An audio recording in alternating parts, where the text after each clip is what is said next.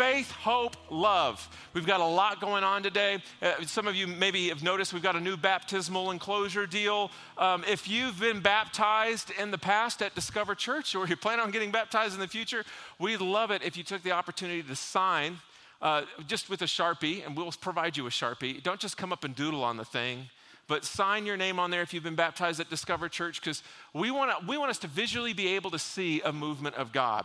And in our second service, we have three people being baptized, which is going to be incredible. And yes, praise God for that. And I just have the opportunity to read their stories and see the work that God is doing in their life. Many of them maybe even grew up in churches. One of the stories I read was somebody who grew up in a church, but it never really connected until they were part of this move, this unique movement of God that God is doing in Discover Church. So I'm just so happy. I'm so pleased and I'm so excited. And I just want to affirm that in you that you are doing a work, that God is doing a work in you, and I see it, and it's changing people's lives. Which brings us into First Thessalonians. So we're again, we're going to be talking about faith, hope, and love. We're going to be studying the, the book of First Thessalonians. It's really a letter. It's a very short letter. It's about five chapters long, and it's written by a man named Paul. And before I kind of steal my own thunder, let's just read the first verse here together. It says in First Thessalonians verses, starting in verse 1, it says, Paul, Silvanus, and Timothy to the church of the Thessalonians in God the Father and the Lord Jesus Christ, grace to you and peace. Now, one of the reasons why we're studying this letter kind of right out of the gate is because many theologians believe that this is one of Paul's very first letters that he wrote to a church. Now, some history on these names that we're reading and the, the place that we're talking about is this is Thessalonica.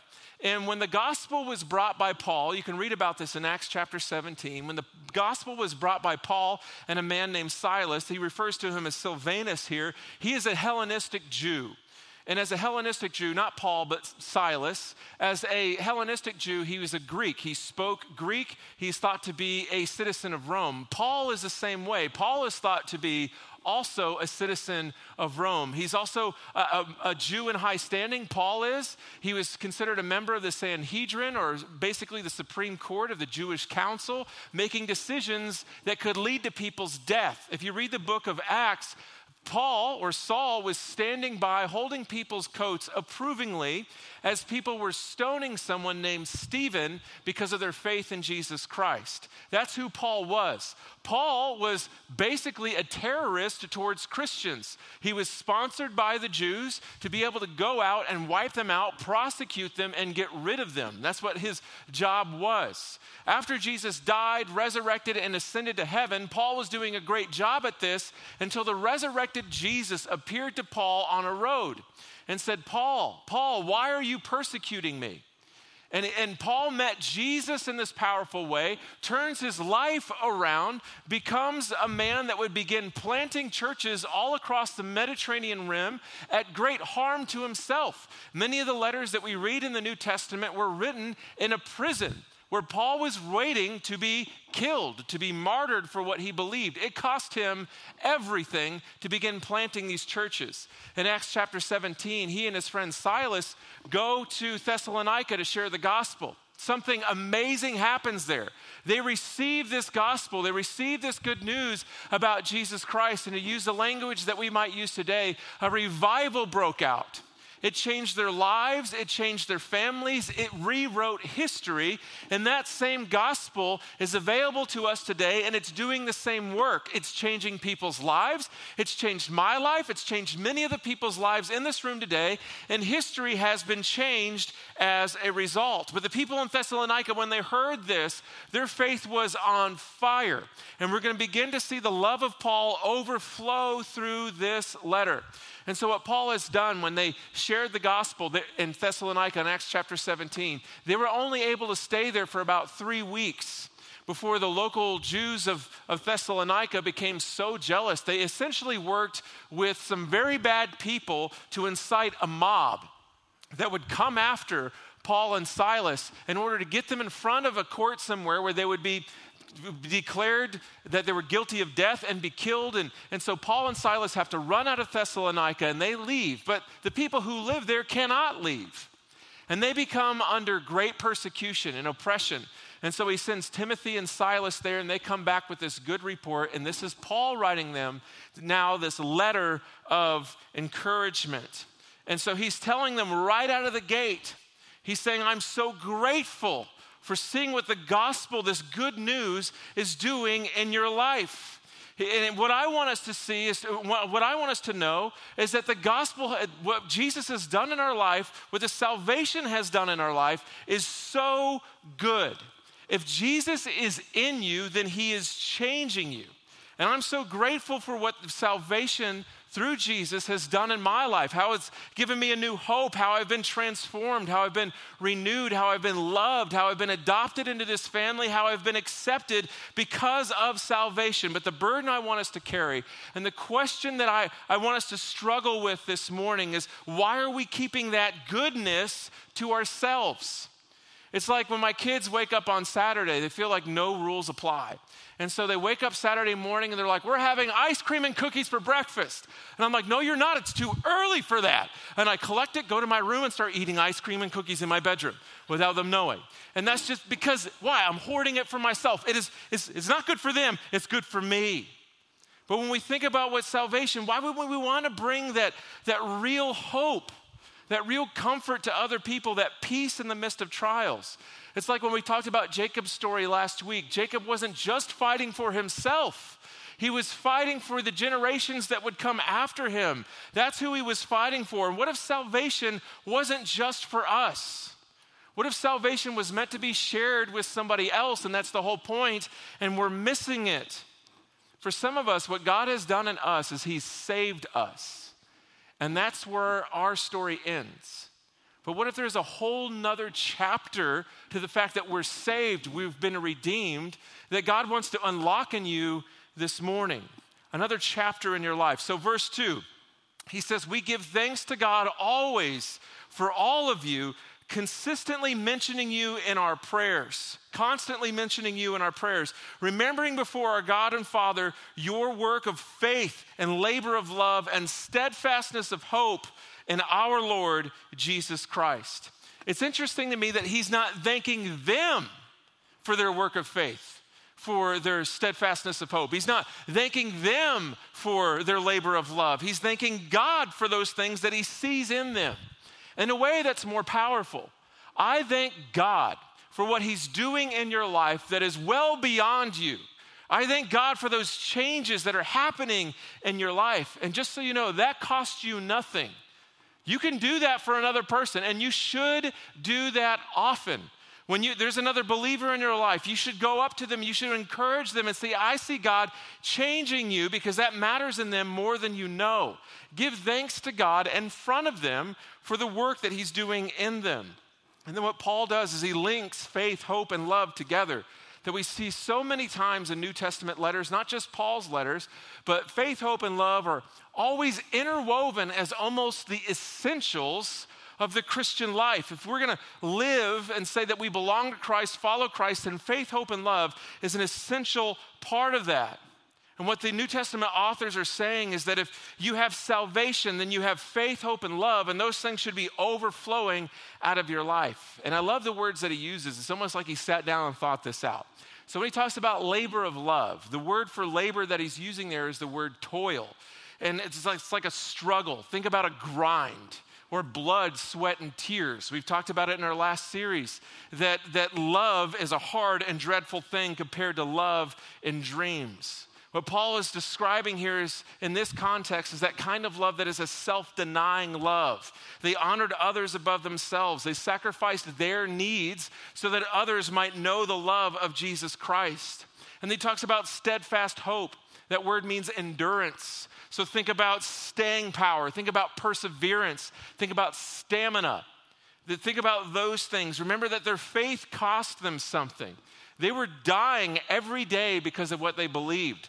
And likely all of them knew somebody who was dying because of this belief. And you might picture themselves as locking themselves in their house, maybe setting up booby traps around the house, like some kind of post apocalyptic show that you might watch. And like they're, they're cowering in there, they boarded up all the windows. You know, people are coming to get them, and they're trying to be very quiet about the fact that they believe because if anyone finds out they're believers, they could die. You might see them as kind of like wilting flowers. But Paul paints a very different picture. He says their faith is unwavering, it's powerfully persevering, that they're unwilling to budge from the hope that they have in Jesus Christ because Jesus is everything to them. And he talks about their work of faith, which I love that he's linked work and faith together. Have you ever wondered what work without faith looks like? What does work without faith looks like? Look like? And we all have maybe, I mean, this kind of was popular in the maybe 90s and early 2000s, but we all have some experience with this. Has anybody ever gotten an email from a Nigerian prince? You know, it's like that prince who, has, who says, I am rich, I have so much wealth. I have so much. I just need you to give me a $1,000 so I can have access to it. And once I have access to that wealth, I'll give you riches and wealth beyond your wildest dreams if you can just give me a $1,000. And some of you are like, seems legit, take my money. And other people are like, no, that, that's obviously false. That's obviously a lie. It's fake. It's empty. It has no substance whatsoever. And the same way, a faith without deeds is fake, it's empty, and it leads others astray. And yet, all over America, there are churches full of people who profess a faith in Jesus Christ and they live their lives as if they've never met him at all. And I don't want us to be that kind of church. Let's not be one of those churches. Let's be a church that realizes that true faith leads to works of faith, labors of love, and steadfastness of hope. And then we see why, why Paul is thankful for him. He's thankful for him not only because their work of faith, steadfastness of hope, and labor of love. He's, he's thankful because he says, For we know, brothers, loved by God. In some translations, it says, Beloved by God, that he has chosen you. He's thankful that they're beloved by God and has chosen them. And we could spend a week debating the theology of predestination versus free will. We could talk about that for forever, but the reason why Paul uses the word chosen, or maybe the word that you're familiar with might be elected by God, was not to spark this kind of theological debate. The reason why he uses that language is to give them assurance and comfort. Paul says, I'm grateful that you have salvation, but where I want to camp a little bit is where he says that you are loved by God. All throughout the New Testament, that phrase, loved by God or beloved by God, is used not just by Paul, it's used in 1 John as well, all throughout John's writings. But what the term is implying is that believers are loved by God in a special way. Believers are loved by God in a special way. Some of us believe that God loves everybody the same. And it's true. In James, it says that God shows no partiality that we're all his favorite. But what, what James is talking about in that moment is he's talking specifically about those who are in the kingdom of God. It's true that John 3:16 says for God so loved the world that he gave his one and only son that whosoever should believe in him would not perish but inherit eternal life. But you need to understand that God has a love for the world, but his love for believers is different. Where do we get that? Ephesians 5, Paul writes this in Ephesians 5 25. He says, Husbands, love your wives as Christ loved the church and gave himself up for her. Now, look, I love my town, I love my church. You're my people, and I love you. Really, I do. But I do not love you the same way that I love Malika. And that is a good thing for both of us. But I love Malika wildly different than the way that I love you because 18 years ago, Malika and I stood up on a stage in front of a pastor and we exchanged vows in front of God and man and we made a covenant between ourselves and God. We made vows and our souls became one. And we said, no matter what, no matter what she does or what most likely I'll do, We're always going to be together. We're always going to be one. We're always going to be linked together. This is a covenant. It's not a contract. It's not like if you don't fulfill your end of the bargain, I have an escape clause. That's not how this works. There's not an out for me. It's a covenant that I've made with Malika. And then Paul goes on in verse 31 of Ephesians 5. He says, Therefore, a man shall leave, what he's doing here is he's quoting Genesis. He says, Therefore, a man shall leave his father and mother and hold fast to his wife, and the two shall become one flesh. He says, This is a profound mystery, and I am saying that it refers to Christ and the church.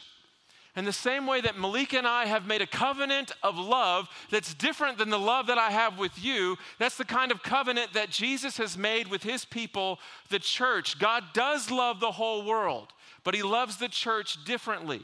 If you're a believer in this room, no matter what you're going through, no matter how hard your life is, no matter if it's cancer today, or maybe it's relationship issues, your God is bigger than that. Not only is he bigger than that, but he loves you in a special way. You are his favorite.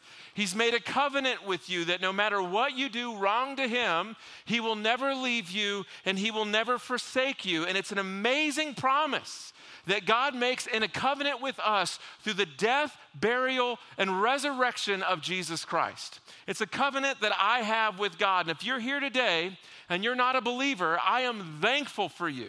I'm so glad that you're here. My hope is that you feel welcomed, that you feel valued, that you feel loved, and that you're welcome to be here anytime you want to. But I want you to know that God loves you. He just loves me a little different. He loves me a little different. It's absolutely available to you, though. That love that God has for me is available to you right now in this moment. Through Jesus, you can enter into a covenant relationship with God as well. You can receive a special love that God only has for his church that he can give you right now. If you have that that just that that conversation with him in your heart, God, I need you. I want you in my life. I want to enter a covenant with you. That, that, that can change for you right now. And I don't mean when I say church buildings, I mean people. And as we continue through this letter, we're going to see that Paul begins to bring them hope. These Thessalonians were persecuted in every way.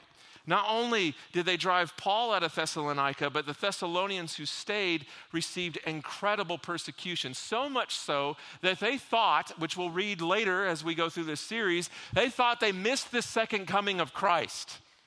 They were like, I thought we were supposed to be saved from this. Why are we going through all this hardship? Did Jesus actually come for Kirk Cameron and all of his friends and we got left behind? What happened? Why are we still here being persecuted? And Paul begins to build confidence in them through the way that the gospel was not only presented, but received by them. In verse 5, he says, Because our gospel came to you not only in word, but also in power and in the Holy Spirit and with full conviction, you know what kind of men we prove to be among you for your sake. And it's fascinating to me that Paul uses the phrase our gospel and not the gospel. Because again, this is Thessalonica. It's a place that's ruled by Rome, and there is at this time a Roman imperial cult. The, the Roman emperors were just weird people, you guys. One of them, Emperor Domitian, literally changed his name to Lord God, so that when the Christians were worshiping and singing songs to Lord God, it would be as if they were singing songs to him. And each of these emperors had what they called a gospel. It wasn't a new word. This was a word everyone was familiar with. When an emperor would enter into a town, that emperor's gospel was proclaimed.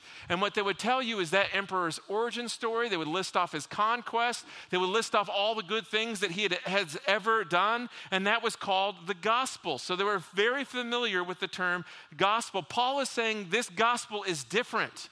The emperor's gospel is just words, it's empty, it has no substance, it has no power.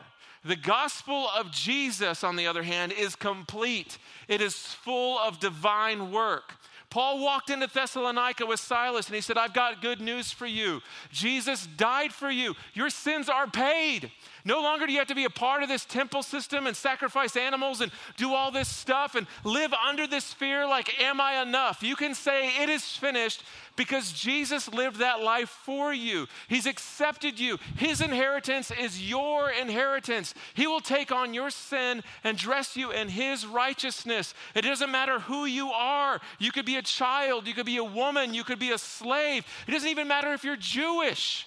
He says God wants you in his family. family. He'll never leave you or forsake you. The, the, the Lamb of God, the Lion of Judah, he's got plans for you. He wants to give you a hope and a future that the soon returning King of Kings knows your name. He says that you are the apple of his eye, and the work of Christ on the cross paved it all.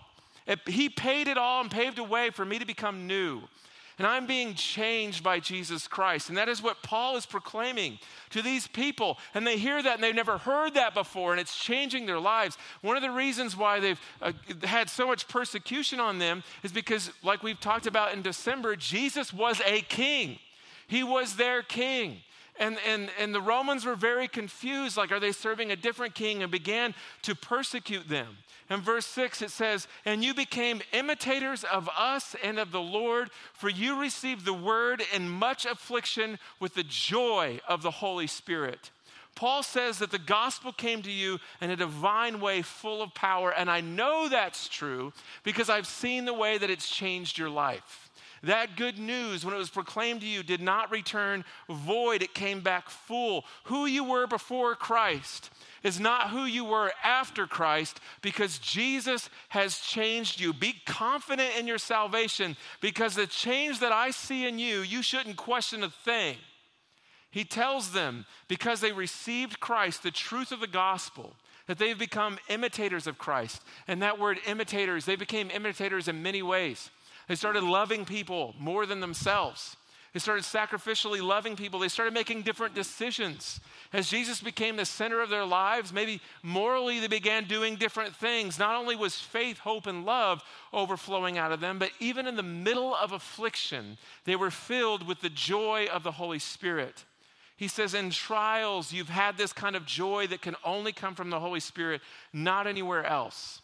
And it reminds me of what Jesus says in Mark chapter 4, starting in verse 3. Jesus says, Listen, behold, a sower went out to sow, and as he sowed, some seed fell among the path, and the birds came and devoured it. Other seed fell on rocky ground where it did not have much soil, and immediately it sprang up, since it had no depth of soil. And when the sun rose, it was scorched, and since it had no root, it withered away.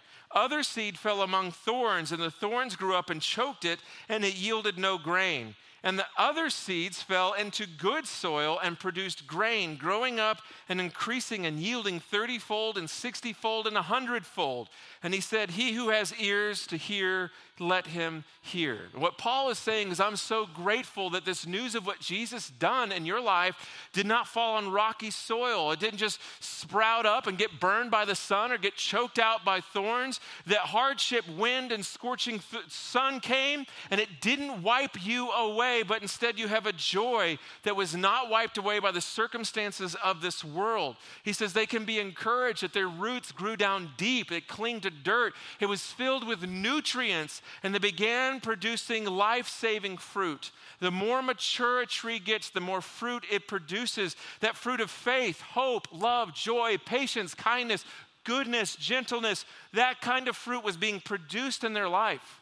And again, the more mature a tree is, the more fruit it produces because it's seen some stuff. Because the wind is so strong, the storms are so strong, its roots actually grow down deeper. And I know that we're all in different stages, and some of you have just given your life to Jesus Christ. And I got to tell you, buckle up because God's going to do some incredible work in your life. You're going to be, begin seeing changes, you're going to begin seeing fruit in your life. But some of us, the more mature we've gotten, the less fruit we've began producing. We become bored. We've almost started going through the motions. You've been going to church your whole life, and it's just a thing that you do. Maybe instead of fruit, you've become bitter. You've become super critical. You've become tired, and you've become angry, or just plain busy in the church. You're busy, but you're not producing any fruit because you're not being with Jesus. And I want to encourage you that it's not too late. Jesus says when he loves somebody and they're, they're, he'll come along and he'll prune them. He'll chop off some branches, which can be a very painful experience. But for some of us, we can walk into that willingly. We can say, I want to trim some of these things out of my life so that there could be more of Jesus. When there's more of Jesus, I believe that there'll be more fruit. Only Jesus can produce that fruit. He is the vine, we are the branches. An encouragement from a pastor that I heard this week was let Jesus be your rest, not your work. And I know that applies for me maybe more specifically as a pastor, where I only seem to lean into Jesus when it comes to like studying for his sermon, and so he becomes my work. And for some of us, the church has become your work and not your rest. I want you to be able to find rest that it has been finished through Jesus Christ. Rest in Him. Allow the vine to give you that nutrients. And only in Christ can we do, produce fruit. If you're not in Jesus, to be honest with you, you can't produce anything because you're dead. This isn't about good people, bad people starting to make good decisions. This is about dead people being made alive through Jesus Christ. And this is what happens when we produce fruit. It says, So they became an example to all believers in Macedonia and in Achaia. For not only has the word of the Lord sounded forth from you in Macedonia and Achaia, but your faith in God has gone forth everywhere, so that we need not say anything. For they themselves report concerning us the kind of reception we had among you, and how you turned to God from idols to serve the living and true God. Their fruit had made an example to others. He says, Your fruit and your faith is producing fruit in Macedonia and Achaia. And I get so excited when I see new churches being planted all over the place. Waynesville right now has three different churches starting around the same time. And it's just exciting to me to see what these new churches are doing in these new towns. And the reason why those churches are going to be successful is because of the faith of the neighboring towns. It's because your faith, like fruit, has produced fruit in Waynesville. Somebody has looked at Waynesville, seen what God is doing in the surrounding cities, and said, hey, there needs to be a church there. And your faith is, is kind of like this, this thing, this, it's like pollen on the wind that's going over into Waynesville and coming to rest, and it's producing life. It's producing change around the world. And if you just look at what's happening in that, some of you, uh, probably all of you, that tiny little town in Kentucky. You've got that college out there, Asbury College.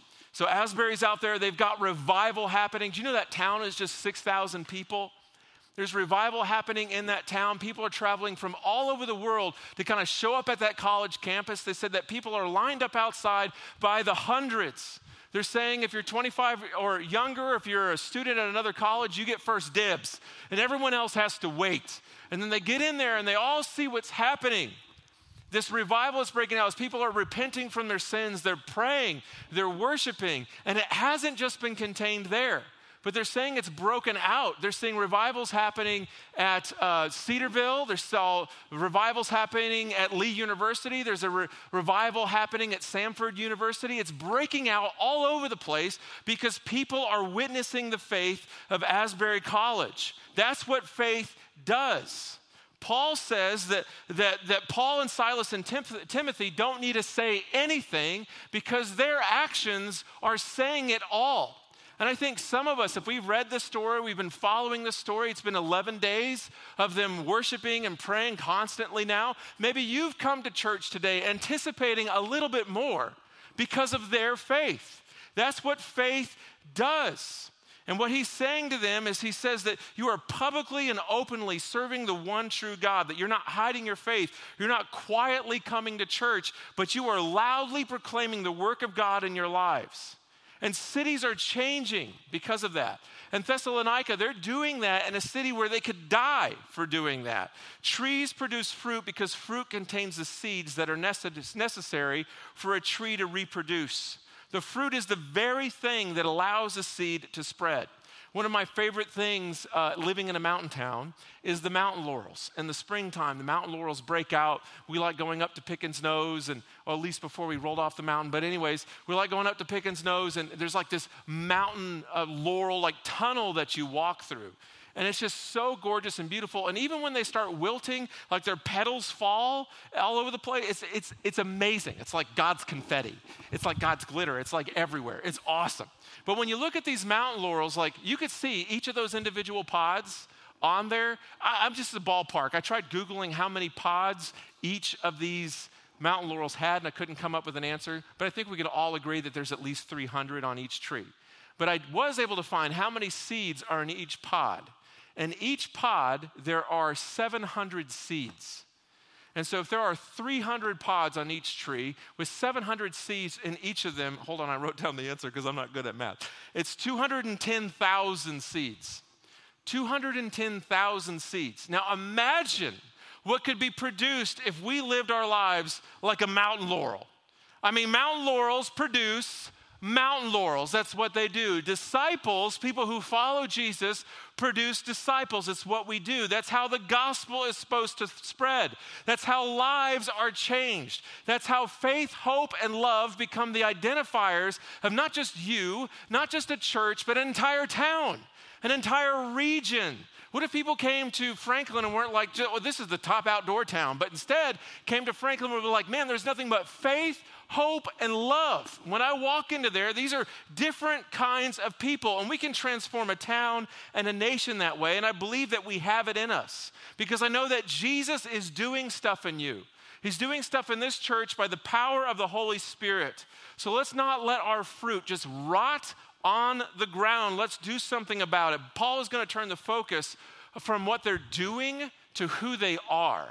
And so in verse 10, he says this and to wait for his Son from heaven, whom he raised from the dead, Jesus, who delivers us from the wrath to come. So, what Paul is doing here is he's painting a picture of them being actively and excitingly waiting for Jesus' return to take away their pain. They're not just going about their lives as if Jesus isn't coming back, they're asking themselves, what do they want to be caught doing when Jesus returns? What, how, what kind of change do they want Jesus to see in them when he comes back? And that's the same question that we need to ask ourselves. What do you want your life to look like when Jesus returns? Sometimes we look at the return of Jesus as something that clearly won't happen in our lifetime, so we don't need to worry about that. But we don't know that. The point of living expectantly isn't that we're anxious all the time. The point of living expectantly is that we would produce more fruit the point of living expectantly is that we would share more of what we have, that we would make disciples. Paul brings them back to Jesus, this great king, this mighty warrior who rescues us from judgment, rescues us from our sin, and he gives us peace, knowing that on judgment day, that day we're all going to have to face, I will be found innocent. And I can have that kind of confidence. I can live with that confidence, that kind of hope that kind of love, that kind of faith. We can stand in the face of storms and we can say, Come at me, bro. We can say that kind of stuff and it would change this world because we know that our God is bigger than the storm. We will worship him no matter what comes our way. Paul starts this letter telling them that he's not just thankful for their faith that leads to salvation, he tells them, I'm thankful for a faith that is changing the world. And that is what we're called to. We're not just called to a faith that just changes us, but everybody we come in contact with. And so the question that I have to ask myself, and I want to ask you because it's a bold question. If Paul were to write me a letter today, if Paul were to write you a letter today, what would he say about us? Would he say the same thing? I think he might be able to say the first part that I'm grateful that you have found salvation in Jesus Christ. I'm thankful for that. But would he be able to say that I'm grateful that your faith is changing the world? Would he be able to say that I'm grateful that you're allowing the fruit of salvation to change this town and the whole culture that is around it and to change for the sake of the kingdom of God? And I know people who have done this. I know people who have opened up their home to children who are in need. I know people who have done that. I know people who meet regularly with three or four people, just discipling them, studying the word together, equipping them to make disciples. I know people who share their faith to somebody every week. And some of you are those people. You were at a restaurant somewhere, you sat down, and your waitress or waiter, or maybe even bartender said, Hey, I go to Discover Church. Maybe you should check it out. And you've come today because somebody shared what God is doing in their life. And my hope and my prayer is that it changes you. I know others who are at Celebrate Recovery, either serving or as a part of it. And they're leading themselves as well as others on a journey to find freedom in Jesus Christ from any addiction they might suffer with. I know people who are doing that, and it's a beautiful thing to see. I know people who are meeting with others in the midst of crisis to offer them love and hope. There are so many stories that I haven't even heard. But my hope is that this would be an inspiration to you to use the fruit of your salvation to change the world. That's the next chapter that God has for you. It's not just that you are saved, you've got fire insurance, and you can get to heaven someday.